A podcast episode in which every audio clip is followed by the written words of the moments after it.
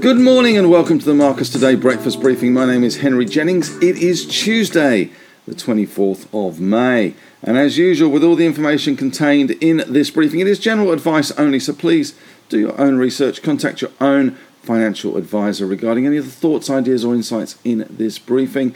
If you need to, you can always pause the slideshow here and read the disclaimer in full. And if you're listening on the World Wide Web, wherever you are in this wonderful world of ours, on this beautiful day, then you can head on over to marcustoday.com.au and read the disclaimer there. Plus, of course, you can check out all the other goodies available on the website. All right, well, we had a much better night on the US markets last night, but before we all get too carried away, we are seeing US futures under a bit of pressure first thing this morning. We did see Snap come out with some comments, some numbers in terms of after hours announcement, and as a result, they've certainly snapped the sentiment around social media stocks with big losses across the board. Snap, a 20% plus loss, talking about a deterioration of macro conditions. But let's face it, who uses Snap anyway? All right, but for the record books, the Dow Jones closed up 618 points, or nearly 2%, 1.98%, 31,880. It had a high of a Boeing 707, and we had a low of 134 points. And obviously closing towards its highs. What caused the rally in the US? We saw the Nasdaq up 181, or 1.59%, 11,535, and the S&P 500, as usual, as we say in the middle for diddle, 1.86 higher at 72 points, 39.74. What caused all this breakout of optimism? A number of things. JP Morgan saw their CEO Jamie Dimon with some pretty positive comments about the US economy. And we also saw President Biden toying with the idea of reducing or even abandoning the tariffs that Donald Trump put on Chinese imports, which would certainly go some way to alleviating the inflation rate in the US. So that was taken as a positive. Our market is showing 19 points to the good, 0.27%, 71.72, so pretty cautious still, our market compared to the US, but they're bouncing hard. But as I say, those Snap numbers after hours have whacked the likes of Meta, Google, etc. On the back of reduced advertising revenues for social media companies. It may be this is confined to Snap, but it may be that it is a sign that the US economy is slowing, and slowing quite quickly. So we will treat all things with caution and probably focus on the downside of the Dow futures in our time zone, as opposed to the upside in the results from the US markets last night.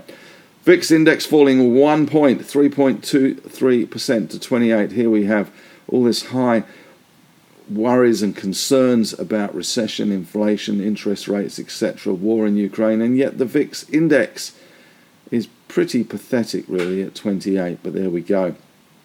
Some complacency still in hedging the exposure through the CBOE options pricing. Commodities, though, were better, and that, of course, bodes well for our market today. Brent crude up 87 cents to 113.42. It's hard to see inflation coming under any kind of control around the world, really, when you've got oil prices at $110 a barrel. So that was up 0.77%.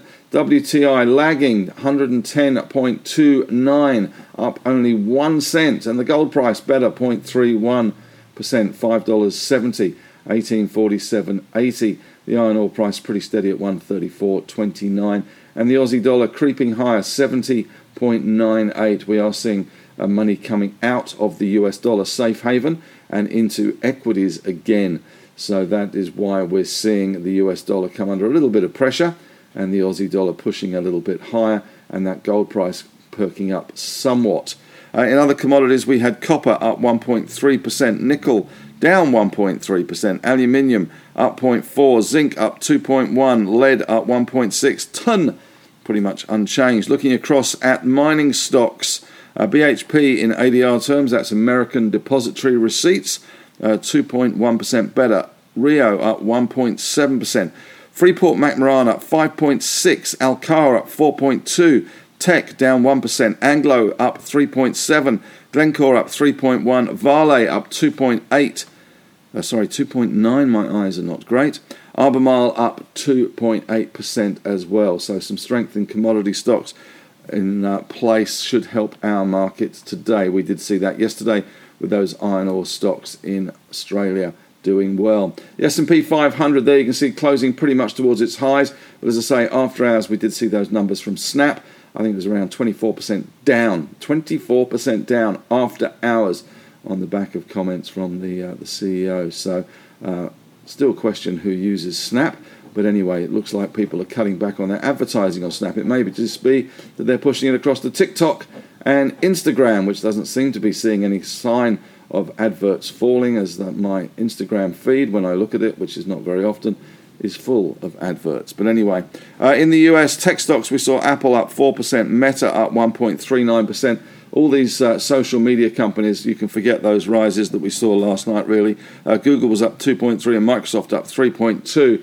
But as I say, after hours, that Snap number really has dented the prices of those. Tesla was up 1.6%. But the US banks were the highlight of the US market last night on those comments from Jamie Dimon and the outlook from JP Morgan. JP Morgan was up 6.2%. Citigroup, looks like Buffett may have picked that one like a nose, up 6.1%. Goldman's up 3.2%. Bank of America up 5.9%. Wells Fargo up 5.2%.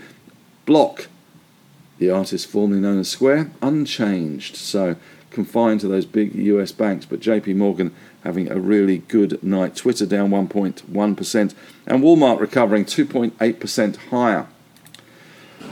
Here we go with the major stories. Well, we've got the Dow up over 600. S&P pulls away from bear market territory. It flirted with that down 20%, but it wasn't to be. Maybe they took a Bex and had a lie down. And we have seen the US market rally, but we are seeing US futures under pressure in our time as we see those Snap numbers. China plans tax relief of over $21 billion to lift the economy.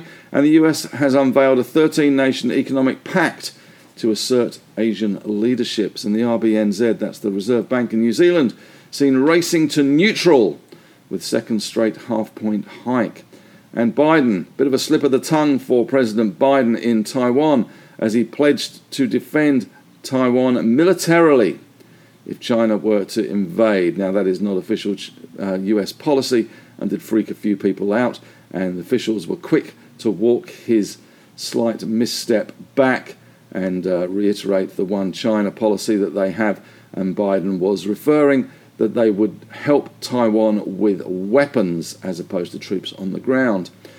He also said that he's considering lifting some tariffs on Chinese imports. You do get a feeling there is a bit of a cooling of relations, or a bit of a pullback in relations with China at the moment. And we are seeing, as I say, some talk about lifting those tariffs.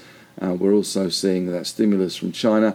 And we also, interestingly, saw Premier Li last night congratulate Anthony Albanese on his election victory. So maybe some semblance of normality is returning slightly towards US and Australian politics with China. Lagarde says the ECB is likely to be in a position to exit negative rates by the end of quarter three. This I still find extraordinary. You have the German inflation rate at 7.1% at the moment, and the ECB is just thinking about exiting negative rates. Thinking about it. It's not actually done it, it's thinking about it. And she has signalled a preference for a 25 basis point rate hike in July. 25 basis point, that doesn't sound like a rate hike to me. And German economic sentiment unexpectedly improved in May. South Korean exports rose 24% in the first 20 days of May, and Beijing has seen record numbers of new COVID cases for its current outbreak, which is reviving lockdown fears. In perspective, though, it's under 100 cases. What to expect today? Well, JP Morgan Chase lifted its forecast for interest income and affirmed its profitability target at its investor conference. As I said earlier, JP Morgan was up 6.2% on the back of that. So Jamie Dimon has injected a little bit of optimism into the US narrative at the moment. And the latest MLIV pulse survey, which asks 1,009 respondents in the US what they think about the S&P 500, and they're saying that it's likely to keep falling this year before bottoming at around 3,500, according to the median projection of those 1,009 respondents. So are we seeing a little bit of peak negativity happening in the US? Stock 50 up 1.4%, FTSE up 1.7%, CAC's up 1.2%, DAX up 1.4% overseas, and 10-year yields in the US 2.85%. Now they're starting to worry about recessions rather than inflation. Australia 3.32%, Germany back above that 1% level, 1.01%.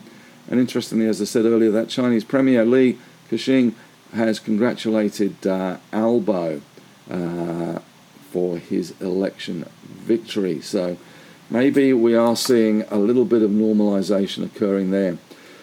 In the newspapers today, it has been said by Janus Henderson that Australian dividend payments, this is a massive number, reached $97.9 billion, which is a record high in the last year. And more interestingly, $1 in every $2 was from mining companies. $97.9 billion back to investors in the last year. And VanEck Australia is going to list an ETF fund tracking the price of carbon across 4 global emission trading schemes on the ASX. It will be called the VanEck Global Carbon Credits ETF. Good luck with that. And Sumitomo has sold its Nufarm stake at $5.38. Citigroup put through the block trade last night after hours. And Suncorp is meeting with AMA, which is the crash repair business, to discuss its futures. There are stories that it had been in discussions with it because Suncorp has a 25-year plus service agreement with AMA. And we have today CGF, which is Challenger, holds its investment day. It reaffirms normalised NP, net profit before tax, is expected to be the upper end of 430 to 480 versus FactSet, which is the consensus expectations around 473.8. And Bapcor could be in the running for buying JCar, which is up for sale at the moment. Probably have to buy it in bits and put it together themselves. But anyway, we'll see. Question of the day today. Should we care about US social media companies selling off? That's obviously taken the wind out of some of the bull sales in the US after hours with that massive fall in Snap, and also taking some of the other social media companies with it. And Snap talking about the deterioration of macro conditions in the last recent times. So that is a worry because a lot of small businesses apparently advertise on Snap. Maybe that's something they do in the US, but certainly it is a concern. But is that a sign that we are seeing a slowdown in small business and a pullback in those advertising budgets on social media? Or is it maybe just the fact that social media advertising doesn't work as well as it was supposed to?